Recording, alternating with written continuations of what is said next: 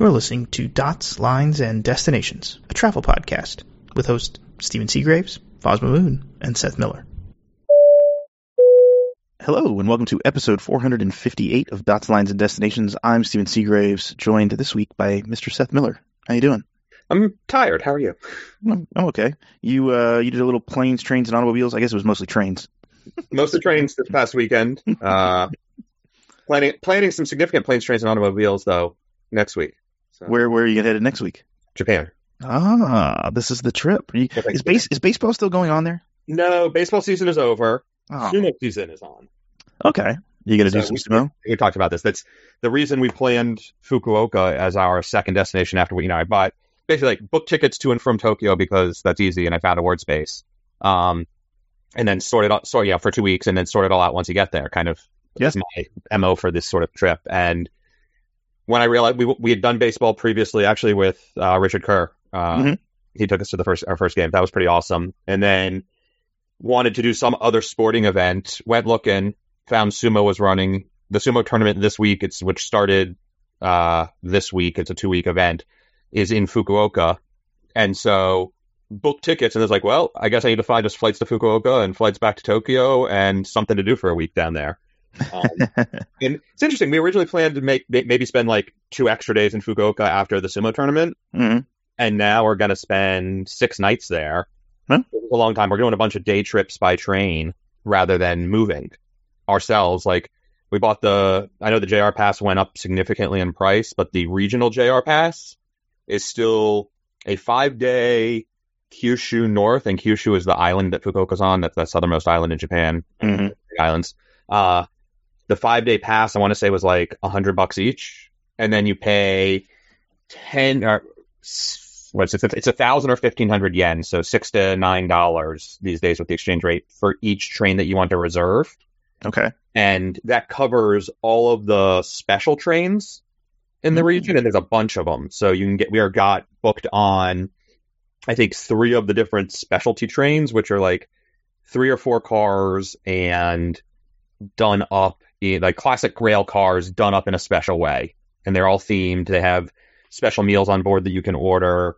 Some you have to order in advance some you just get when you're on board but like all local pr- produce and things like that. It's a pretty nifty should be good. I'm excited for it. It looks like a good plan. So we'll see. Yeah, that's awesome. um, but yeah, it was one of those things like each of the t- each of those individual trip, and it works on the Shinkansen sort of in the region. There's a more expensive one if you want to do the full island uh, and some other options, but those prices didn't go up that much. And I, you know, looking at what we needed plus what we wanted, we probably saved 150 or 200 bucks each using the pass. Yeah. And Yeah. obviously, only because, yeah, counterpoint to that, we booked extra trains because we had the pass. But, you know, this is like, how, how do you qualify how much money you saved if you wouldn't have booked the thing anyways? But we needed something to do those days, and there was going to be touristing, so we decided to do this by train. What's all the memes? It's like girl math. I guess this is Seth math.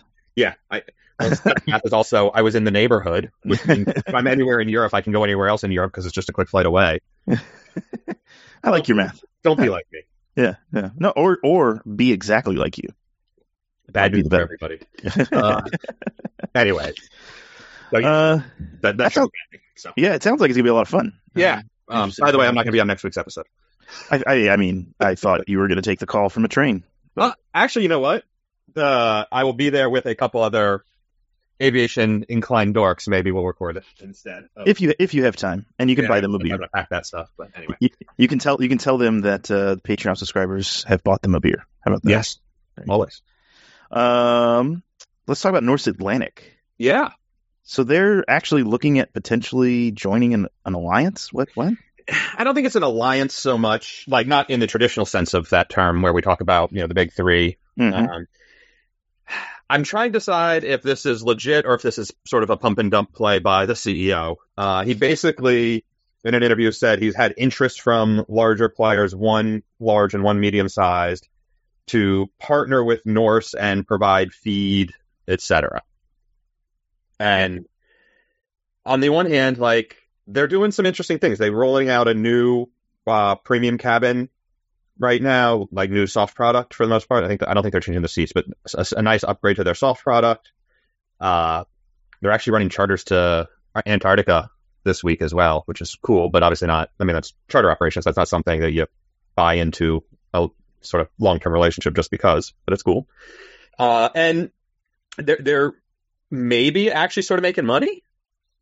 So like, right? I think they made money last quarter. Obviously, winter is coming. We'll see how well they do going through this cold cycle and how 2024 plays out.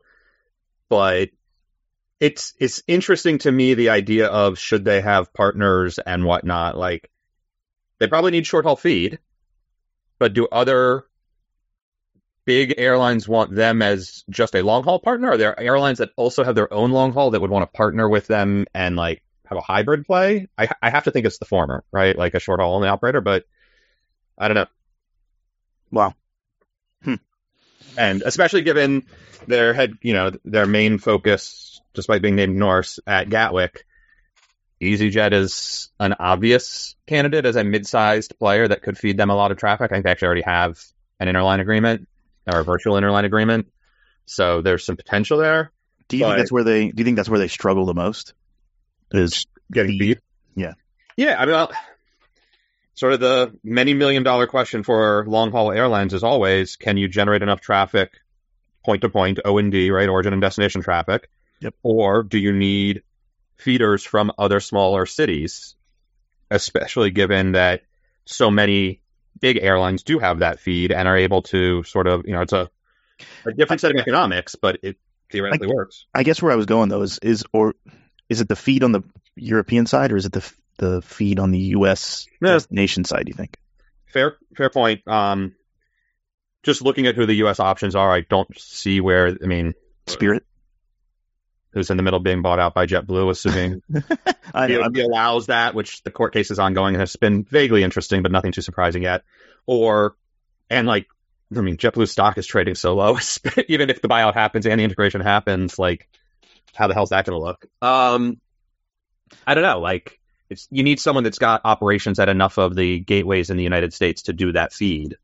Yeah, I mean, I feel like I feel like they're they're really serving leisure markets in the U.S. Like they're Yeah. feeding things to beaches and big cities that people want to visit. So I think you're right. Like it's mostly the European side. I was just wondering if they would want to do anything on a connection type basis. Yeah, and they might actually have Spirit as a virtual interline partner and an interline partner as well. I feel like Mm. we went through this once, um, and we're told. I feel like you mentioned it. I do feel like you mentioned it. So Yeah. maybe maybe they are. yeah, they did. They have an inter- virtual interline powered by Dohop or Duhop, so Okay. from last year. So that is there. Um, but again, I think this this is a new type of partnership and possibly a more financially integrated one.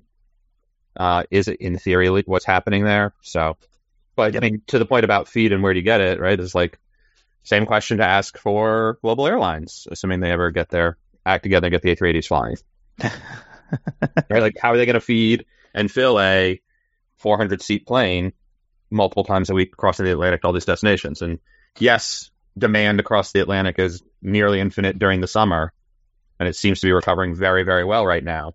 But winter's coming. Yeah. Yeah. No, no. Fair enough. Yeah. Um, let's talk about United. Uh, they tweaked some of their frequent flyer program uh, to actually give a little more rewards for spending on the credit card. Yeah, of the four major, we'll say four major programs in the U.S., uh, United's changes are the least dramatic going into next year, right? Delta, massive upheaval. Well, actually, Americans' changes are the least dramatic. They didn't do anything. Um, Yeah. But the Americans riding sort of the wave of they did all their changes a year ago and are just right, you know, rolling with it now.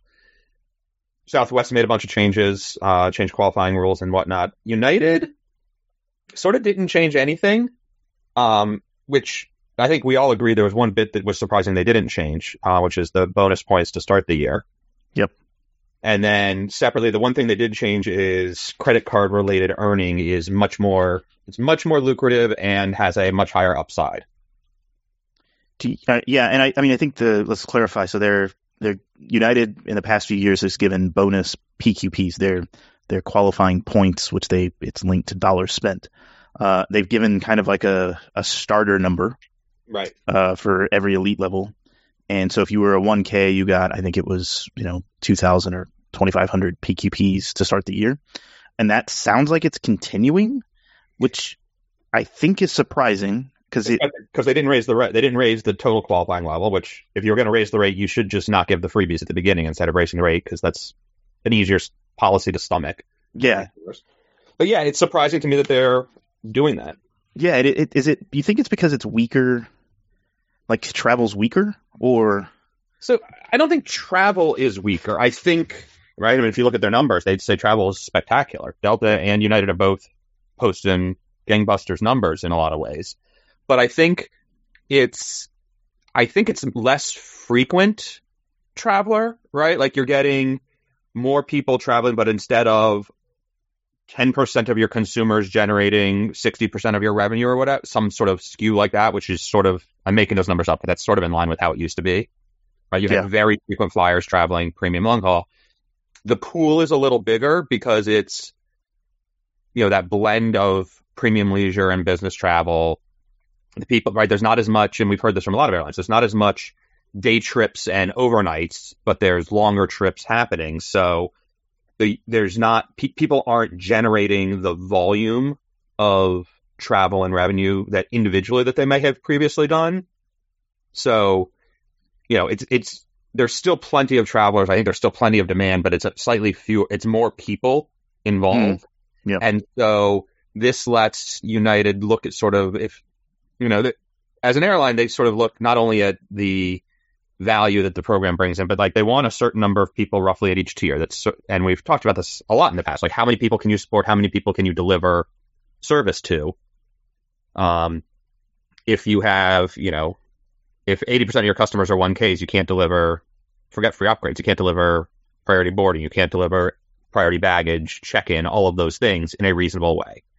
And so you've got to Yeah. control the number of people in each group and at each tier. It seems to me like what United is saying is they're doing okay on this split of sort of how many are each tier and are able to Mhm. keep growing those groups.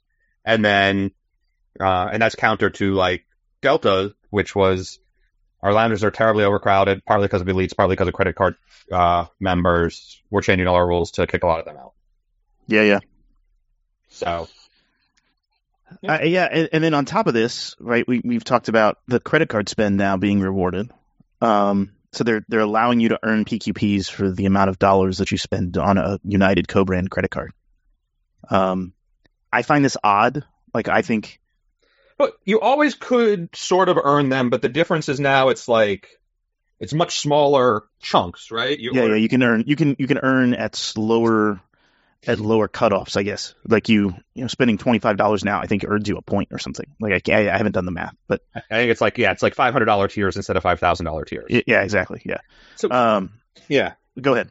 No, I was gonna say I I like this as a consumer. Again, with the there's been a shift in the industry, and this is not entirely that, but sort of towards micro redemption, micro valuations. Mhm.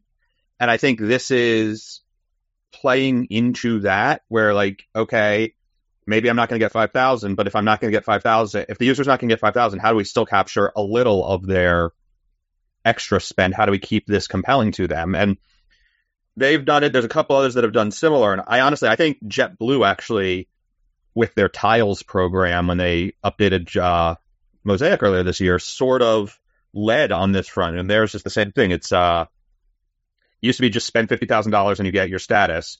Mhm. Now it's spend, I think it's every 500 or every thousand on the credit card gets you some credit toward status and you can mix and match. And so, especially for me, where I use the JetBlue credit card to burn the bulk of my status, I used to do all of it. Now I don't have to put all my spend on that card because I still fly a little also. It used to be that like the money I spent on the tickets was kind of wasted in terms of qualifying. And now it's Hmm. actually valuable to me. So I can move some of my credit card spend to other cards that, you know, I can sort of, you know, maybe I want those points more or I want some other benefits elsewhere. It's great for me in that sense. And I know I'm getting some of the numbers wrong in terms of how many points for what spend, but um, you get the idea. And so I, again, I think JetBlue sort of led the way on this one. Delta's now copied it. Uh, I think Southwest also similarly adjusted recent, right? Maybe. Yeah, yeah, I think so. Yeah. So I like this. and I like that part of it. Yeah, I I think um one I, I mean, it makes me question whether United's co-brand spend like their credit cards, their branded credit cards has have been lucrative for them, or if they've been kind of a loser lately. Um, and I lean towards the loser because I think, unlike you, like I think a lot of people, I think more people are spending on generic credit cards than they are co-branded ones. Maybe there's people who who spend only on their Delta card, but I think people have gotten smart to some of that stuff, and they would rather have the the points in a more fungible, uh, Yeah. tangible, redeemable currency. Yeah, excellent word. I love fungible. Fungible, yeah. Able to be spent. Uh, yeah, no, I agree. I think that there definitely has been a shift more towards bank programs and cashback programs. Uh, Yeah. And so that is, should theoretically be a challenge across all the airlines. Um, you know, Delta, because they're only an Amex partner, has a little more insulation from Yep. that. And also, like, Delta has drives a lot of the Amex, even the regular Amex program traffic because of that. Um, versus a Chase Ultimate Rewards, Cap One points, Venture points, whatever the uh, Wells Fargo's program, all those a little bit different now. yeah, yeah. Um, and so yeah, I do think that there's a shift towards that. Um, I mean, heck, you could argue that even the the Bilt no annual fee option is compelling in a lot of ways for people that want points that can be spent in different places. So Yep, yep. uh, I have al- always loved those programs, and I say that as someone who puts a lot of spend on the JetBlue card for the status, but also a lot of spend on Chase cards because I have a lot of Ultimate Rewards points, and I like the way they transfer to the different programs. I should diversify and spend them, actually redeem them better, but here we are. Yeah, I, I just I think I mean I think you make a good point. Like Delta is fairly insulated. Um, and, and I think United is less insulated because they one they have a ton of co-brand option cards similar to to Amex, but it's mostly with Chase. I do think Yep. they have some that aren't Chase, or they did. Not in the know. U.S. Not in the U.S. Yeah. Um, but I think the Chase options. It's like when you look at a Chase option, you're like, well, I can just go with you know one of the you know Explorer, you know whatever it's called, Chase uh, Sapphires or Sapphire Preferred, you know, Yeah. all, all those, and I can transfer those points the same way I could if I wanted to into United's program, or I could use them as cash or whatever. And I think it's harder to justify the United cards. Um, I mean, we know we know people who have switched from paying a fee for a United card to going to the free one because why? I'm not going to use it. I want to have the card for ancillaries, or I want to pay for something on the plane, and I want to have that discount. But I'm not going to pay United for the privilege of having a card. So it's it's it's it's inter- I, I think it's fun to to look at this and and make some speculative uh, uh, calls, but maybe I'm a dork. Yeah, but of course we're dorks. I mean, Yes, I am. that's why we do this every week. Uh, so let's talk a little bit more about airplanes now. I mean, there's a, the big air show was in Dubai, um, and out of um, out of that came some orders. But before we talk about that, we should talk about ITA, and they have some A321 Neos that they're Yeah, the first 321 Neo was delivered. It's a f- interesting. They they did a four class cabin. okay. Um, and we can debate whether it's really four class or not, but uh, there's lie flat business class, proper two two premium economy, and then a three three extra legroom comfort class plus regular economy in the back. And they are one of very few airlines to take that approach to a single aisle plane. SAS does it as well. Um, there's others that do business and then extra legroom and regular, but not many that do the full premium economy. I think United is expected to, and American is expected to on their LRs or XLRs. Mm. But uh, what's weird about this or interesting about this is that ITA did it on a regular A321, not a or Neo, not an LR, not an XLR, which suggests that, especially given their hub location, that's not going to cross the Atlantic. Yeah. Now it can cover a good chunk of Africa and a good chunk of the Middle East, and those are markets where there's definitely some premium demand. But it is a very interesting choice to put that cabin design on that type of plane, given where they're based. Yeah, I mean, doing it on the Neo seems like a weird. What's It just seems like a weird choice. Yeah, and also why you know if you're going to do do it, buy the LR or buy the XLR and plan longer flights. That said, I'm not sure the XLR gets them much past Boston or New York, and those are places they're going to run long haul. So like, where would Alitalia, or sorry, ITA, um, you know, we'll pretend that slip didn't happen. uh, where are they going to put where where what markets could they put planes in where single aisle makes a lot of sense, unless their goal is to and right now for reasons. They're feeding theoretically Tel Aviv and uh, London. I think Tel Aviv was supposed to be the launch market, but now it's London because Tel Aviv challenges. Um, right? Where, where do you put that plane that actually makes sense? Yeah, I mean, I, I mean, maybe Dubai. Um, Yeah. but but again, one, I think it's. I have I have a few comments before we dig into this. It, so the two two is the weirdest part of this to me. The two two seating in premium economy. I love it. I mean, I love it. It's just it's they've taken it. it it's an A three twenty. It's an American Airlines uh, uh, Transcon old config plane. Basically, is what it looks like. So guarantee. yeah, Except Uh, the 2 2 is not lie flat. That's true. Fair enough.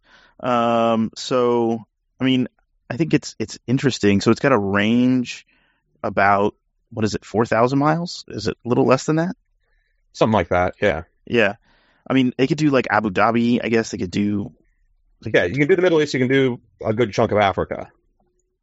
But is there enough demand? I guess in Abu Dhabi or Africa, maybe. I mean, there is a large Ethiopian like diaspora, I guess, in Italy and parts of.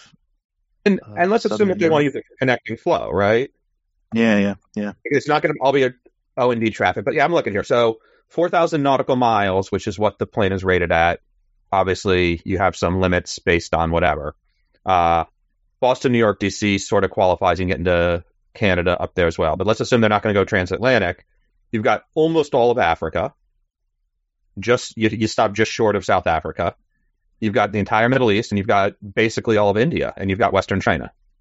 I mean, India would be huge, right? India Being would be huge. And I, I'm not sure what the bilateral is there, but if they could start flowing some traffic out of India, but again, India is almost always high volume, not premium, not Yeah. high quality, which is yeah, not yeah. a nice way to say that. But right, it's not. There is premium traffic, obviously, but it's really a volume play more often than not. So Can they do? I mean, I guess they could do. It looks if if they can do everything north of South Africa. I mean, they could do some of the touristy spots. yeah, You know, like Zanzibar. Uh, they do Addis. you have to Addis. I think Zanzibar is Zanzibar is like thirty seven hundred miles or something. Yeah, it's on the coast there. It's probably okay. You can do a Windhoek, you can do Namibia, like, or you can make. You know, there was some discussion uh, when and Car- Carsten Spohr, Carsten Spohr, the Lufthansa Group CEO, hmm talking about the plans for that acquisition, um, was talking about West Africa and some of those markets. Again, I'm not sure. I mean, range certainly would be fine. I'm not sure it's the right plane for those given the cargo and baggage demands. Yeah. And the volume needed in a lot of those markets, but it's it's very strange to me that uh ITA thinks this is the right long haul plane and range given where they are in the on the map. Hmm. So we'll see. But it's cool it's cool looking inside. Yeah, I mean, it looks nice. It looks really nice. Yeah. So two years before Lufthansa rips it all out and puts those seats on. Puts Wow. put seats that are too heavy for it on it. Yeah, put, takes all those seats and just puts them on triple seven X's because they can't get any other seats that fit right. Yeah. God, we live in weird times. Um, so then, uh, what else happened at the Dubai Air Show? It looks like Emirates and maybe uh, Dubai. Dubai Yeah. and Air Baltic uh, all had big orders. So Emirates, uh, 95 more plane, 90 was it uh 95 planes? I think it's 70 triple seven X uh, or 60 triple seven X, 60 more and 35 787s. Wow. So the and again, there's always you know more wide bodies. Obviously, the triple seven X. They're now saying that first deliveries in 2025 is still the plan or expectation. Um, Boeing is still talking about what the certification program is going to look like. So you know, good luck on that. Uh, the new order, as we have seen with a lot of these recent mega orders, appears to be a lot about grabbing delivery slots further down the line. Now, it's hard for me to believe that Boeing wide body delivery slots are that hard to come by, but the uh, the updated order will basically extend new aircraft deliveries through uh, 2035 for the 787s. Wow. Or excuse me, for the 777s, the 777X. That includes uh, the 777-8, which is the smaller one. hmm Um, a little surprising to me that Emirates is going with the 8. They don't often pick smaller planes. They like bigger ones, but obviously there's some reasoning there. and then and those planes are now expected by 2030. Um, and the 787s, again, they're doing dash 10s and dash 8s. So, and actually 20 dash, it's 30 days. So it's 20 dash 10s and, excuse me, 20 dash 8s and 10 dash 10s for a total of 30, and then 65 of the uh, 777X is added. Hmm. But again, they've gone for the small plane, um, which most airlines that have ordered it and taken this triple seven, uh, the seven eight seven dash eight and sort of put it into service like, yeah, we uh, for a trip cost and everything else, the nine really is a better sweet spot. A shrink is always tough to work with, so that's surprising to me that they picked twenty of them. Do you, I, do you think? I mean, it's weird to me. The the weirdest part of all this with Emirates is they are very they seem very committed to to Boeing, Well, and they have seventy A three fifties already on order. Yeah. and those are supposed to start showing up next year, I think, uh, or also in twenty twenty five. So those, are coming. They have they have the largest A three eighty fleet in the world. I, what I meant is like for a decade still, but Well, I mean, we know we know we know that this triple seven X is probably going to be the replacement of the A three eighty over time, right? right. I just I they seem very committed to Boeing's delivery of this plane. That's still not. I, we're still not convinced it's going to be delivered in twenty twenty five. Right. Um, I mean, I guess they can fill that gap with some A three fifties if they need to. It's just it's, Yeah. an interesting choice. It is, and I, I see where you're coming from. But you know, if you, I look at it as they've got a decade still to sort it all out with the fleet they've got. They want to get to about 350 planes by the end of this decade, and they're at 260 today. Yeah. If they just took the new 350s, they'd be fine. Yep. Um, in reality, they want a little more, and so they're trying. But right now, they could get away with just that. And then as these come in, they have the flexibility to either grow or retire older triple sevens. And some of the, some of their older triple sevens need to go. Like they of the 260 planes they've got today, about 110 are getting the premium economy retrofit. Yep. So we can assume that those are the ones they plan to keep around longer, and another 150 are sure plan to ride off into the sunset sooner than not. But Yep. if they have to re- refit some more, right, that program is supposed to run for a while. If they have to refit a few more, they can do that. Yeah, I mean, it's it's it's funny when you said that. Now I, I'm like looking at their fleet, and I'm like, oh, it's basically just A380s and triple sevens. That's all it is now. Yeah. Um. So. And they did that on purpose, right? They got rid of some, I want to say some 330 classics back in the day. Yep. And so bringing back in the variety into their fleet adds complexity, adds costs. It's kind of interesting to see them doing that. And along those same lines, you've got Fly Dubai, which is their sister airline, if you will, um, Yeah. right? Same group, parent company, government of Dubai owns them, or government of the UAE. Uh, added 30 787s to its order book, uh, Mhm. having previously been entirely a 737 operator. yeah, yeah, They're very dedicated to the Boeing thing, and there's suggestion that those 30 planes are the 30 787-9s that uh, Emirates originally ordered, and it sort of transferred those over to the sister airline and added the other 35 planes to sort of grow things. Yep. And maybe that's to just to shift delivery slot timing around. I think that Fly Dubai adding the 787 uh, is more surprising than the stuff Emirates is doing. yeah. I, mean, I wasn't aware that they were doing 787s. I, that's wild to me. I just announced it today, so there you go.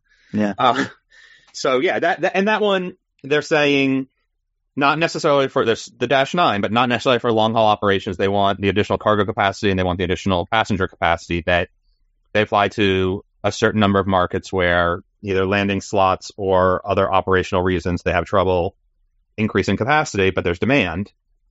This lets them do that. Yeah. But given how much of the Emirates and Fly Dubai operations are basically overlapped, everything out of you know out of Dubai, they're code share everywhere. They move passengers somewhat seamlessly between the two. It's a little surprising to me that they chose to add wide body pilots into the operation, unless and like the complexity of additional, not necessarily product types because they sell flatbed seats already, but like having to have another fleet type to sell and how you manage the yield management and moving those around and routing them and like it's just it's another set of variables you have to work with versus yeah. Letting Emirates do that and selling as a code share. Hmm. Since Emirates is the only thing I can think is that, or not the only thing, but one of the things I think I think about is they probably have a lower pay scale for pilots and Mhm. crew, Mhm. cabin crew, and so they're probably going to save some money that way. But I don't know.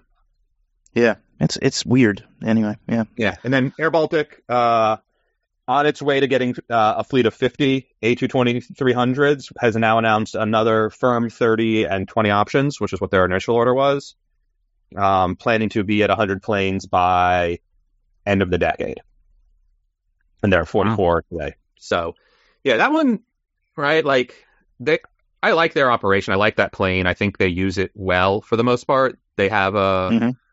they do a Eurobiz Flex, which is really nice on a two three layout. They can you get either a solo side or a two out of three. You know, it works plenty well of room. Them. Yeah, there is. Um, you know, not maybe not the leg room, but you get plenty of space. I like that product. They actually do a proper premium catering as well, um, on par with some of the better other European operators I've seen. But they also uh, have had a lot of trouble the past couple years figuring out what demand really is, which countries are going to be open, how they're going to balance everything. Yep. And like, so they operate today, their A220s are operating for Swiss, but they also had to import planes to operate some of their schedule because all of theirs were accounted for and they saw opportunity to grow. They had to, you know, they added the hub at Tampere in Finland, how mm-hmm. you pronounce that, right? But like, and they're growing it, but how how well is it growing? And you know, it's sort of supposed to be feeder to a mix of feeder to other big airlines, Air France, KLM, some others, um, while also running local traffic. And so, as they continue to grow, and you have to make some assumptions on if and when Russia and Central Asian, you know, stands uh, become available. Um, and I know it's not the nice way to refer to all those countries, but you get the idea. Um, right? Like, how do when do those markets come back, and can they start overflying Russia again at some point and start serving them? That was a big part of their market that they had to very quickly cut, similar to Finnair. Yeah, yeah. So, and they have to do it without long haul planes. You know, but yeah, I mean, I I wonder how much you know. I'm I'm sure there's traffic down to places like uh, Uzbekistan, and I mean, there's always been ties right between yeah. the Baltics and yeah, but you uh, got to go if you got to go all the way around Russia. That's not. It's very much out of the way. Yeah. Um, wow, it's uh, that's interesting. I mean, it's good that they're getting planes. I'm glad that it you know it will kind of relieve some of their demand issues that they've had, where they've you know they not yeah. had a plane. Um, so we'll see how they keep growing. Yeah. Then uh, Turkish had a huge Airbus order. Well, sort of maybe. Oh. That's the this is so it's like they took picture. There's a photo of like handshakes between the teams on the banks of the Bosphorus and Istanbul and all this stuff. But Airbus hasn't formally, neither has formal, neither air, neither company has formally announced it. There's been a lot of talk about this, and there's been now this picture that's out there, but it's not clear that it's a done deal yet. Like they took all the press photos, and there's a comment about bringing the Dubai Air Show to Istanbul and all this other stuff. Um, right? It was supposed to be 250 A321 Neos, 90 ish 350 A350s, some cargo planes, but it's still not actually done. And we're, we're, recording this on Monday, right? So maybe Tuesday at the Dubai Air Show, Airbus comes back and makes their big deal. But if you look at the announcements so far, you know, there's the Emirates and the Fly Dubai that we talked about. There was a Royal Emirates, Royal Jordanian, each added a couple 787s. Uh, Egypt Air announced a leasing deal for some Maxin. So there, all the news and orders so far, with the exception of that Air Baltic deal, has really been heavily focused on Boeing. Yeah, and I try not to get caught up in the like, ooh, Boeing won this time around. Like big picture, both of those companies have plenty of orders in their books. Yep.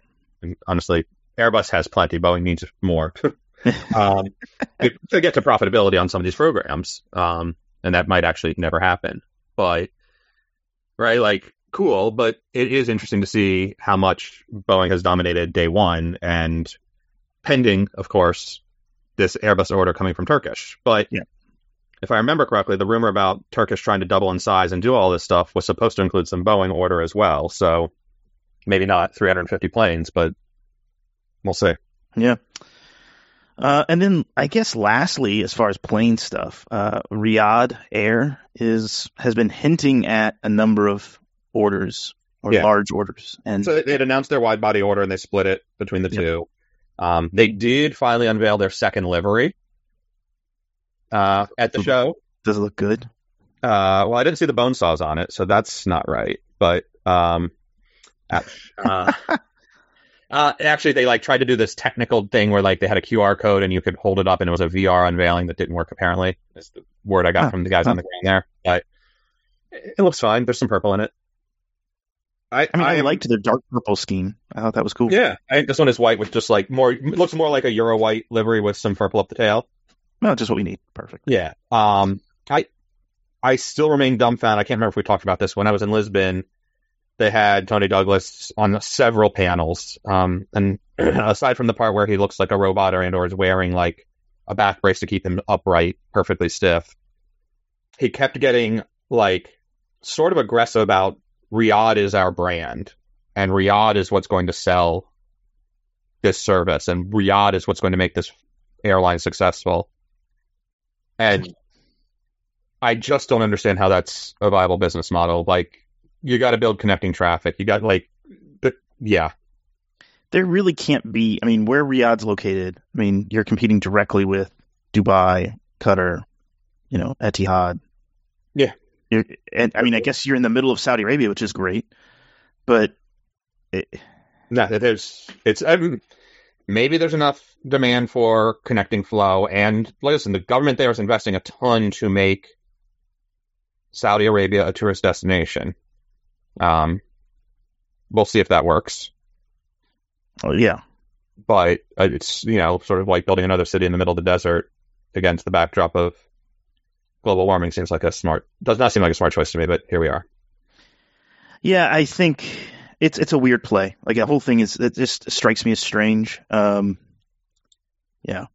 Anyway, but do you think so? They're, they're going to order Maxes? Is that what you're? There- i mean there's a rumor of a single aisle order coming around somewhere around 50 firm 50 options. I would imagine if they do max in much like they did they split their other order they'll have some a320 neos as well.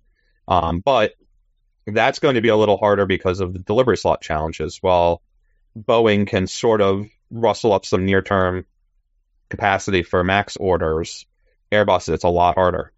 Yeah. um, and so they may have to go into secondary leasing market, sort of lessors who have already placed orders and have delivery slots may not have placed those planes yet. But even there, I'm not sure what's really available. Yeah, yeah. well, anything else you want to talk about? Uh, Volocopter and Joby flew some of their uh, electric VTOLs at in Manhattan this weekend. Oh, really? How'd that how'd that go? Well, they didn't crash. Well, it's always a positive, I think. Yeah, called a win. uh, did they fly them like over the Hudson, or were they? Yeah, they did. One, they did one on the on the Hudson and one on the East River from the downtown heliport. Oh, that's cool. Yeah. I was going to say on the Dubai Air Show, I mean, there was a new F-15, which is essentially just an upgraded version of the existing F-15. It's, um, I guess, specifically for the uh, Qatar Air Force. Yeah, Um, and then I thought it was interesting that the Russian Knights showed up. Seems, eh, I don't know, it's weird, but no. okay. the UAE has made a lot of money funneling passengers to and from Russia and Yeah. ergo and who knows what else. Yep. All right. Well, in a bonus show for our Patreon subscribers, we're going to talk a little bit about uh, some radio losses, uh, JetBlue and Qatar, um, the Haneda applications and details around those, uh, the Mexicana plane that got painted, the first one, um, Janet Airlines, Janet Airways, Janet Air, whatever you want to call it, and then uh, London City. Uh, we're going to talk a little bit about some changes there. So if you're a Patreon subscriber, stick around for that. If not, thanks for listening to the show. Uh, leave us a comment, leave us a question. We'd love to hear from you, and we'll talk to you in the next one. Happy travels. Take care.